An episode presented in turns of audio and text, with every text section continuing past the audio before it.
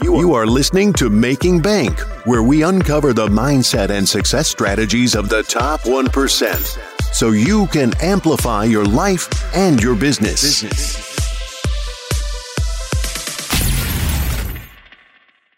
Welcome to Making Bank. I am Josh Felber, where we uncover the mindset and the success strategies of the top 1% so you can amplify your life and your business today.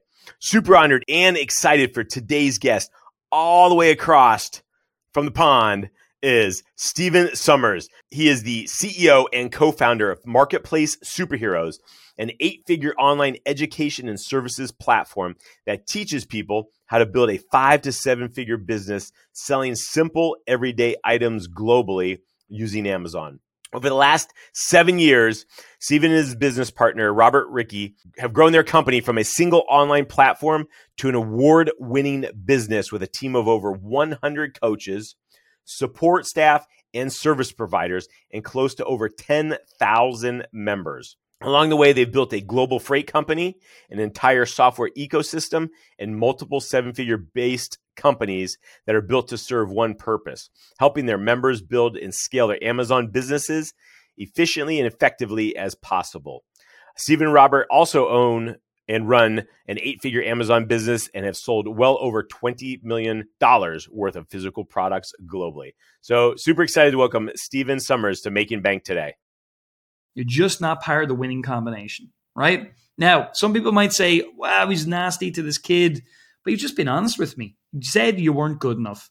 And that is what uh, the whole summer after that, I worked my ass off getting better at mm. soccer. I played every single day, night, right on the morning till nighttime.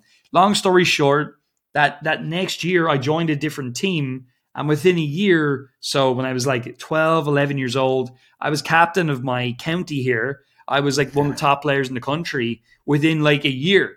And I guess the the the point is that I forgot that lesson when I was working in the music when I was working as a data processor and the band stopped working.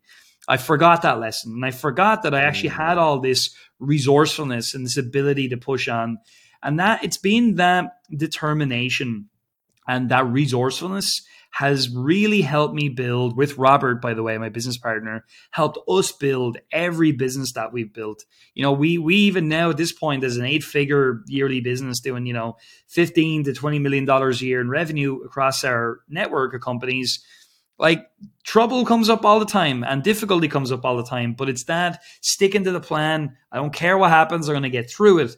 I guess that's been the biggest thing I learned from childhood many of us, if you are starting or if you remember starting, which was maybe a while ago for some of you, uh, like that's that's the big thing. It's like learning pre-proven processes, like going to people who've got the results. You know, a lot of people here I, um, I know listen to uh, Russell Brunson, and when he talks about you know about modeling people and funnel hacking, and that's it. Like I mean, it's it's the process of life. You know, no matter what you're looking to do in business or not business, you got to go and find the correct strategy, learn how to do it, learn the tactics associated with the strategy, and then just get really good at executing it. And I suppose that's what I've done a lot of my life. And the reason I got my breakthrough with Amazon and that business was because I met Robert.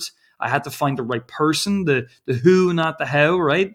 And that really right. gave me my first breakthrough. And from there, like I've just been really fortunate because we live in a time, Josh, where people like yourself and others are publishing how they did it and everything I've ever learned from webinars to email marketing to everything in between has just been because people have put out that information. I've just got good at doing it. That's it. What we've got good at doing is looking at our business and saying, well, who are we serving? Okay, well, we started out serving Amazon sellers. Okay, what are their biggest problems? And the biggest problem in the Amazon private label space has always been and will always be uh, well, there's a couple, but the biggest kind of logistical problem is, of course, shipping in from China. If you are shipping from mm. China, and logistics in general is like a very big challenge. So we found most of our competitors just were happy, you know, selling a course and maybe some software, which is cool. But we said to ourselves, like, how are we going to separate ourselves for the long term? And that was to solve the freight problem. And so we've literally put millions into that freight business now and it's doing very well. I think we're going to ship about five or six million units this year or something like that. Uh, so it's so it's doing very well. Um, but really, we just help people who want to ship a small quantity of goods do it at a level that's not ridiculously expensive. And that's where it led us to the ecosystem because we needed a way for people to like put their information in and place their orders in China and everything, and, and allow us as well to speak to the suppliers and do all of that for our clients. Because again, that's another thing. If you let the clients, if they have to learn like this lo- international logistics from scratch, it's, it's a bit yeah. of a nightmare. We have our Facebook group where we do a lot of uh, you know people are obviously posting questions and stuff like that. Sure. So you kind of see from those questions what people are asking for. Like just to give a simple example of something that's worked really well. Uh, so people would always be like, you know, I'm I'm trying to figure out whether this is the right product to sell or not. What do you think? And so we were like, okay, well, why don't we offer a service whereby we can have a member of our team do a video looking at the product that they're considering, breaking down whether or not it's a good market, is it too competitive, send back a video and like a little report. And that's something we can we can charge for because people want that additional help. So we call it a validation, and that's a really big service that we offer inside our, our tool now. So mostly it's just been users kind of asking questions and us looking at it going, we we should really offer that as a service.